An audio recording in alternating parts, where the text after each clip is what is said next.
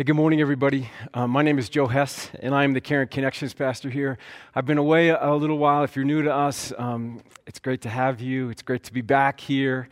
Uh, this is home, and it feels like home, and it's so good to be at home. And I'm going to jump in, into um, a text this morning that is sort of a lifeline for me, maybe for you as well. We often share it at Celebration of Life Stories. And in some way, we celebrate life this morning in a big way. So um, let me share this with you. It's Psalm 23. The Lord is my shepherd, I shall not want. He makes me lie down in green pastures. He leads me beside still waters. He restores my soul. He guides me in paths of righteousness for his name's sake. Even though I walk through the valley of the shadow of death, I will fear no evil, for you are with me. Your rod and your staff, they comfort me. You set a table before me in the presence of my enemies. You anoint my head with oil, and my cup overflows. Surely goodness and love will follow me all the days of my life, and I will dwell in the house of the Lord forever. Amen. And we will dwell in the house of the Lord forever. Um, it's great to be back with you folks. I'm going to jump into some stories uh, and I'll share. Uh, we were on a little bit of a break. I'll share more about what that break was like and, and all of that in a little bit. So, um, but let me jump into um, one of my first stories. Where are you? North or south of the clam beds? That was the question the man on the phone asked Cindy, my wife. With a sense of focus and calmness, he asked, Where are you? North or south of the clam beds? We were in San Diego visiting our daughter. This was Monday, July 5th. We had gotten up early and drove to La Jolla. It's just north of San Diego. It's right on the Pacific Ocean, very dramatic. These cliffs goes right down to the Pacific. Um, there are seals and sea lions that like to hang out there on the, on the rocks and the cliffs. And also, the, there's crazy stuff that people do in, in Southern California, surfing these huge waves and, and swimming the mile or, or so across uh, and back and across the, the cove there, scuba diving. And that's when we came upon this situation, this urgent situation we were walking back to our car when we saw these teenage boys jumping off one of the cliffs, jumping off the cliffs right into the ocean, straight down, jumping off. And there are signs warning folks not to do this, to stay back. The, the cliffs are unstable, the soils are unstable, there's dangerous currents underneath. But these boys were doing it. And they looked like they were having a blast until it wasn't. Um, one boy, a young man, he, he had jumped off and he wasn't able to get back up on the rocks. And he was being swept up into the current and the waves, and he was being smashed up against the rocks in this little cove. And he couldn't get out. And Cindy, uh, my wife, calls down to him, Do you need help? And he yells back, Yes, I need a lifeguard. And Cindy dials 911. And she gets the 911 operator, and Cindy explains that there's a guy that jumped off the cliffs in La Jolla, and he's in trouble and the operator transfers Cindy to the La Jolla lifeguard station. That's when the man on the phone asks, Where are you? North or south of the clam beds? Sir, we're from out of town. I don't know where the clam beds are. We're opposite this store. And Cindy names the store across the street, right near the La Jolla caves. Okay, he says, stay on the line. We know where you are. We're heading your way. And I yell down to him, Help is coming. And he gives me a thumbs up. That was my big part of this rescue as he continued to struggle, and the waves kept smashing him up against the rocks. And as I yelled down to him, Help is coming, what I really wanted to say, it's going to be okay. My wife is here. She's a mom. She knows how to do stuff. She gets stuff done. I'm just a pastor. I'll pray for you. But man, you need help. I believe sometimes the toughest thing for us to do, for me to do, is to ask for help. This kid's on the rocks. I'm thinking him too, until he is desperate, until we're, we're all desperate.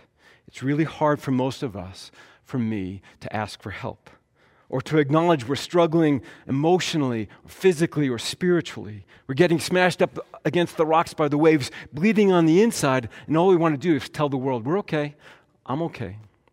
Two biggest lies we tell at church I'll pray for you, and I'm fine. For folks who are new around here, this is my first Sunday back to church after a six week sabbatical. And I thank you, church. I thank the leaders of our church for giving me this gift, giving this gift to me, that time off. I pretty much took off the, the summer from the end of VBS, Vacation Bible School, the last week of June, all of July through the first week of August. I stepped away from my job here at church. I turned off my computer turned off my phone. I still haven't turned my computer on, and that's, a, that's another issue. Turned off my phone. I didn't watch our stuff online. I needed a break because I was broken and I needed help in desperate need of a lifeguard. Jesus said, Come to me, all you who are weary and burdened, and I will give you rest. Take my yoke upon me and learn from me, for I am gentle and humble in heart, and you will find rest for your souls. For my yoke is easy and my burden is light.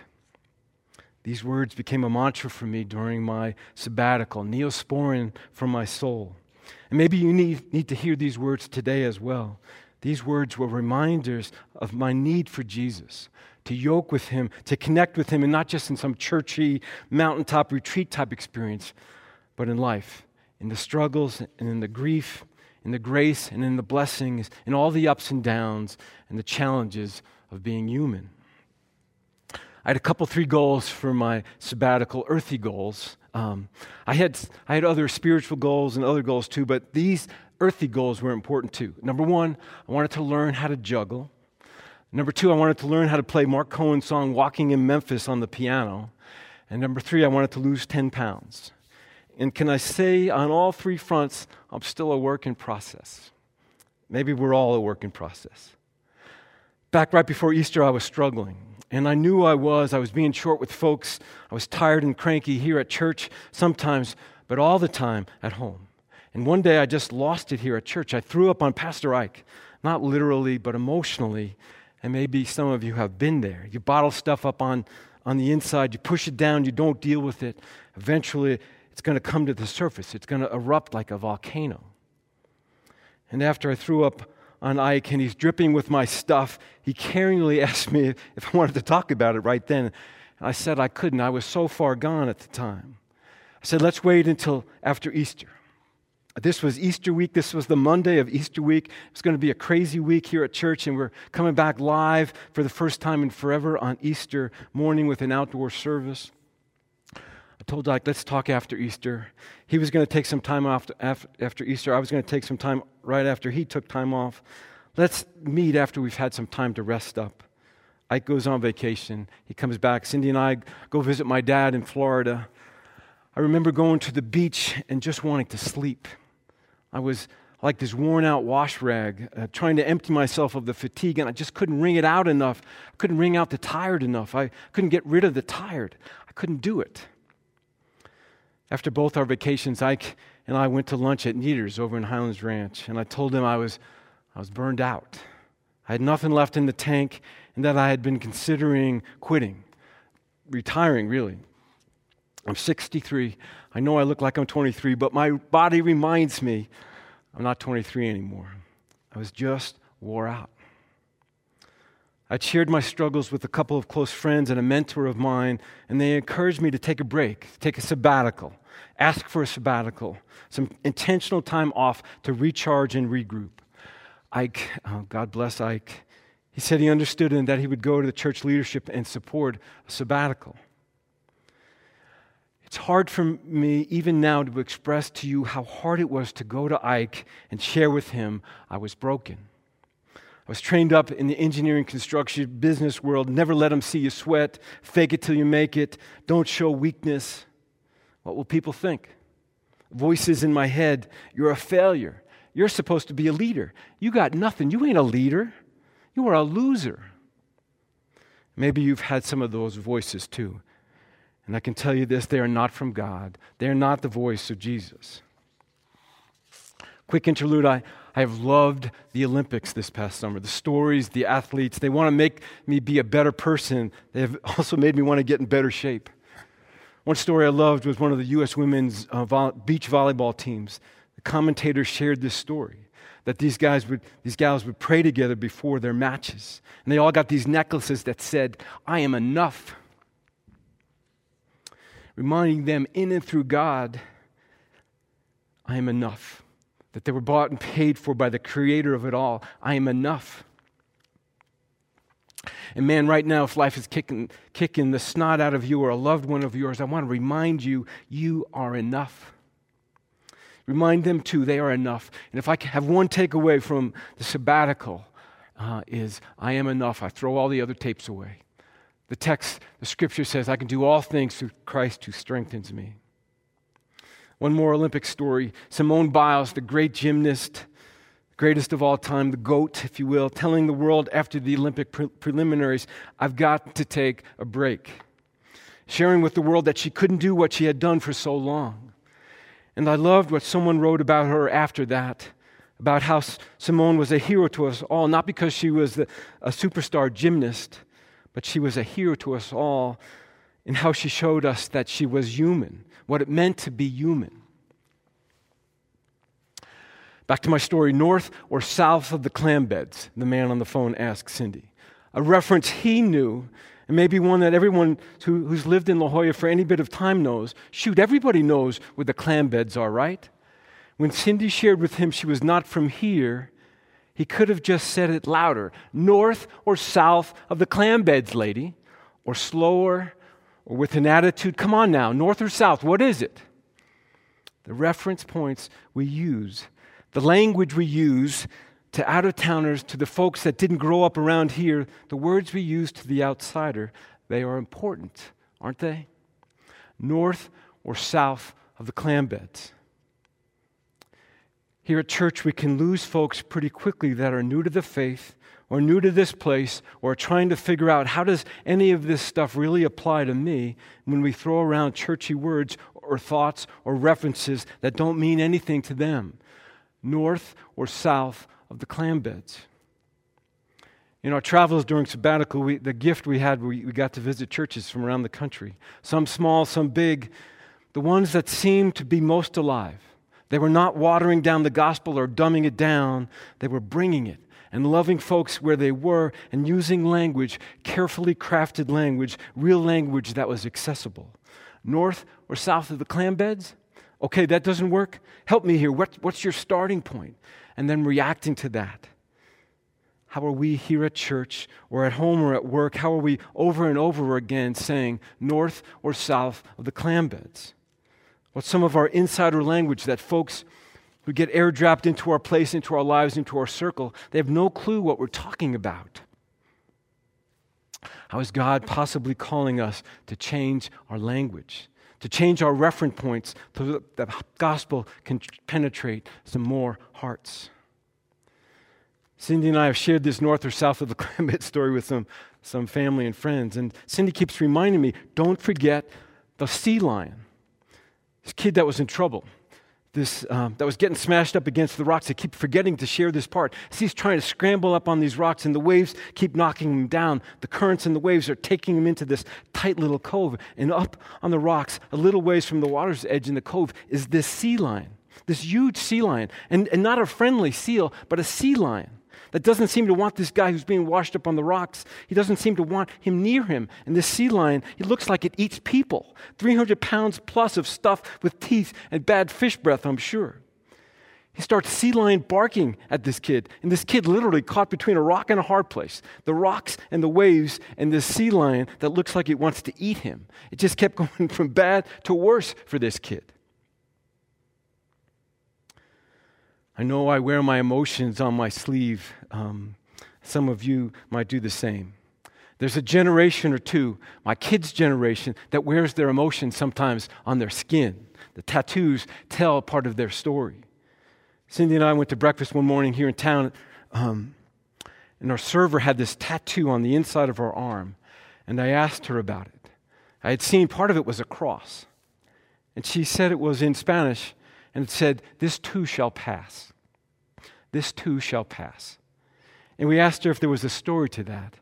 There's always a story. Everyone has a story. This too shall pass. She said it was about life stuff. You know. Yes, we know.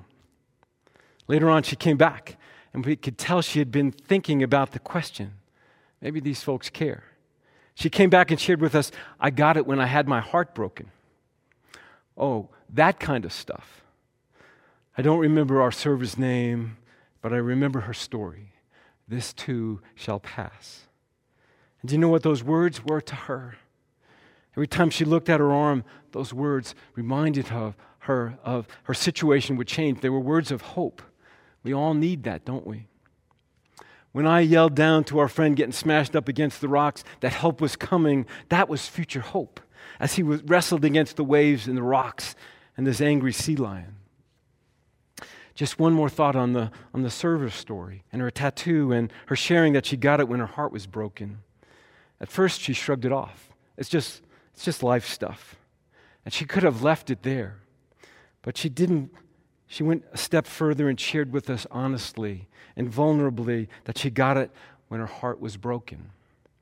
I'm guessing by a stupid boy, probably one that liked jumping off of cliffs. Why do we hesitate so to be honest and vulnerable with each other? I'm fine, I'm fine, instead of being honest. It's a complicated, it's a complicated answer. Past hurts, past trust violated, a host of reasons, right? Abandonment. Our friend who was getting smashed against the rocks, notice he goes from stupid kid to friend now. We have entered into the story. There's a relationship now. Cindy, Cindy um, more than me, but I'm in it too. And I'm pretty sure before this kid, this, this friend knew he was in trouble, real trouble. He's thinking, I got this, I got this, I can do this. But he didn't. When we called down to him and, and asked him if he needed help, he was hurting and going to continue to get hurt. And even if, even if he could get up on the rocks, he was going to be stuck there. The cliffs were so steep, and the sea lion was never going to be, be a BFF, best friend forever. Sometimes we ask for help and it's too late. The help maybe comes, but it's too late. My struggle with burnout before I went on sabbatical, man, it was at a critical stage. And no one here really knew. Maybe Mona, my assistant, maybe she knew. I'm fine, I'm fine, I'm fine, I'm fine. A little tired, maybe, but I'm okay. But I wasn't. When we saw this kid struggling and he shouted up to us, he needed a lifeguard, there was a real sense of urgency. This kid's life is on the line. And we're watching this story unfold from the sidewalk. We're maybe 30 feet above where, where this is happening, and we can see the waves breaking over this kid.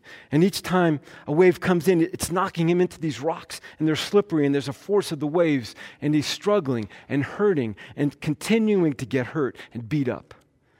There was a real sense of urgency. We got to act, and we got to act now. I wanted to yell down, or maybe some folks wanted to yell down and say, hey, give us five minutes, just five minutes. We got to go get a quick cup of coffee. We'll be right back, real quick.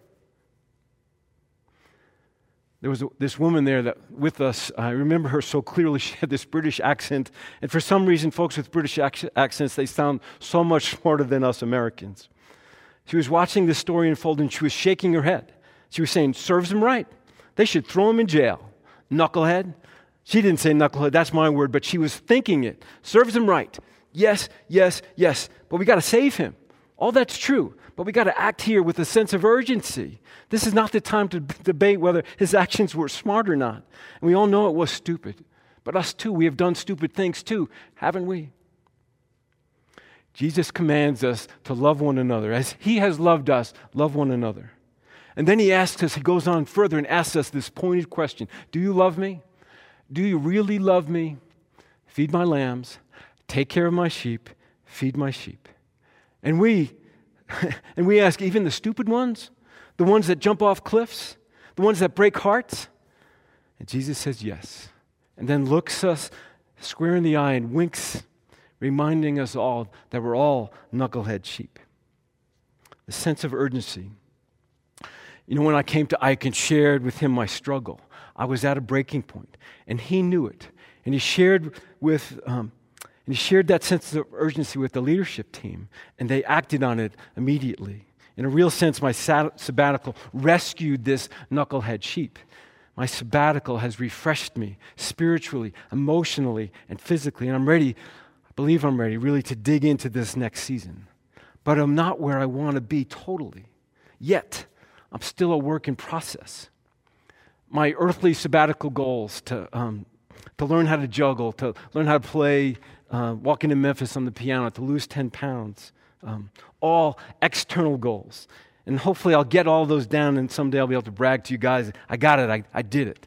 But the internal goals, the heart changes, the inner healing, it takes time. Joe Cox, our elder chair, he shared this this past week in our, in our board meeting. He shared the story about bamboo and how slow some bamboo, um, how slowly it germinates. Um, he said, you, you plant the seed and it doesn't do anything, seemingly on the surface, for five years. It doesn't sprout up until the fifth year. During those five years, it spreads out the roots and, uh, and, and is growing, but you don't see anything. And then finally, in the fifth year, it takes off. September 1st here, I finished my fifth year here. Maybe I'll take off as well. In our neighborhood where Cindy and I walk, there's a sign on one of the neighbor's fence posts that reads, Warning, I have issues. And then there's the picture of their dog. I'm going to start walking around here with a sign around my neck that says, Warning, I have issues. Because I have issues too. Um, control issues, or the please disease issues. Um, I, you know, issues that are personal to me, too personal to share. But know this I have issues, I have stuff. We all do.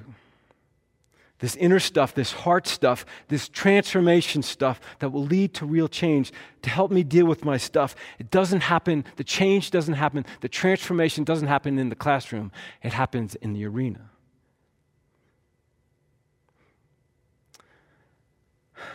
I'm really glad to be back in the arena with you guys.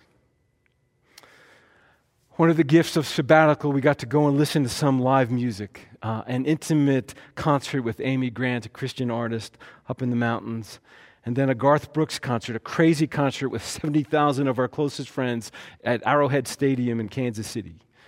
In both of their shows, they shared stories about urgency.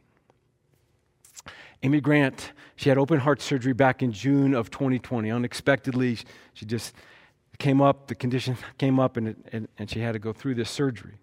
This, this was her first concert back um, after surgery. It was her first concert back since COVID. And she expressed to us how grateful she was for the opportunity to sing again and perform again. She told us that during the, the afternoon rehearsals and, and sound checks, she kept weeping, overcome with gratitude to do what she felt she was made to do to sing and perform. She talked about how she knows she is now in the last third of her life. And now, with a sense of urgency that she maybe hadn't felt before, how she still wants to be an impact. That's me too. I'm in the last third too. And I don't want to waste time anymore. I want to be an impact player, whatever that role is. The Garth Brooks concert um, my wife and I were not real big Garth Brooks fans, but we knew he was a great performer, so we went. But the 70,000 folks that we were with, they were big fans. And they knew every song that he sang, and they sang along with him. It was powerful to be there. And one of Garth's songs, it's a powerful ballad. It's called If Tomorrow Never Comes. And it's about urgency and the need to make sure the loved ones in our lives know they're loved before it's too late. If tomorrow never comes. About two songs into the show, um, there's a woman in the front row with a sign that reads, If tomorrow never comes, cancer survivor, I'm celebrating that tonight. Here's a person who realizes that we're promised only one day at a time. She knows what a sense of urgency is all about. And Garth Brooks, she sees this woman, it stops the show. Scares the heck, he tell, scares the heck out of his band because he starts dialoguing with this gal, asks her about her cancer, asking her how she's doing, reminds us all that we're not promised anything more than just today. And then sings that song, If Tomorrow Never Comes, dedicates the song to her. I don't think there was a dry eye in the house. It was holy. It was good church. If tomorrow never comes. As we were driving up in the mountains last week, I saw a sign that I had never really noticed before. It's up near Minturn, the Minturn Leadville exit on I 70. National Mining Museum, 30 miles. And it points you up towards Leadville. And I was thinking, who would go to the National Mining Museum? And it's not just the Colorado Mining Museum. This is the big one. This is the National Mining Museum. And it might be a great museum, I don't know. But I was left wondering who would be attracted to it, especially knowing it was 30 miles away still. Show of hands. And you guys online, talk amongst yourselves. How many folks have ever gone to the National Mining Museum up in Leadville? Who would go? Who goes? Colorado School of Mine students to see how it used to be, be done? Maybe old retired miners, maybe. They take their grandkids there and talk to them about the good old days, and that's how we used to do it. And they point to old stuff and old pictures, old ways of doing stuff. It reminded me what I believe is the state of the church, and not just our church, but Christ's church, the church universal. For the most part, they tell us in, in churches across the country, across the world, in person attendance is, is declining. Volunteering and serving, declining. Giving, declining. And I love, I love our church. I love this church. I love you people. But many of us are aging. We're getting older, myself included. Like, fi- like fine wine, I may add, but sometime down the road, not too far off, if we get stuck on language or music or rituals that don't mean anything to our younger generations, if we get stuck saying north or south of the clam beds, and that's our only reference, we're going to end up with a road sign that reads National Church Museum, 30 miles. And I'm pretty sure that's not what Jesus had in mind when he said, Feed my lambs, take care of my sheep, feed my sheep. Back to our friend getting beat up against the rocks, north or south of the clam beds. Cindy doesn't know that language, but she shares what she does know. Tells them we're opposite this store and near the La Jolla Caves. We'll be right there, stay in the line. And within like two minutes, a sergeant shows up in a lifeguard truck with his lights flashing, parks in the middle of the road. Um, we point to the kid. He jumps into action and assesses the situation. Almost at the same time, a lifeguard on an oversized surfboard comes paddling into the cove from one direction. A guy on a jet ski comes from the other direction. The lifeguard by us directs them to the kid, and they get him out of there. Bumps and bruises and beat up for sure, but alive. The lost sheep, the knucklehead sheep, rescued. A friend of mine and a mentor of sorts was sharing with me an experience that he had had about trying to change the culture of an organization, trying to change a culture when there were lots of voices pulling in different directions. All really smart people with the best of intentions, but with all different skill sets and different agendas. And this was not just any organization, this was the Bill Gates Foundation. He worked with Bill Gates, and they were trying to do some really cool stuff, helpful stuff, other people focused stuff, impact world stuff. And he shared with me the only shot you have at changing the culture of an organization that's pulling in different, different directions is to find the North Star. And keep reminding folks that's where we're headed. That's our mission. Every meeting, every phone call, every Zoom meeting, don't forget that's our North Star. That's our North Star. That's our North Star. We've thrown it around here at church some, this text from the book of Acts, Acts 2.42. Getting back to the basics, it's what the early church focused on. It was their North Star, and they devoted themselves towards this. They dedicated themselves to this. This was their Olympic athlete event. This was their North Star, Acts 2:42. And they devoted themselves to the apostles' teaching, to fellowship, to the breaking of bread and prayer. These were all wrapped in their north up in their North Star.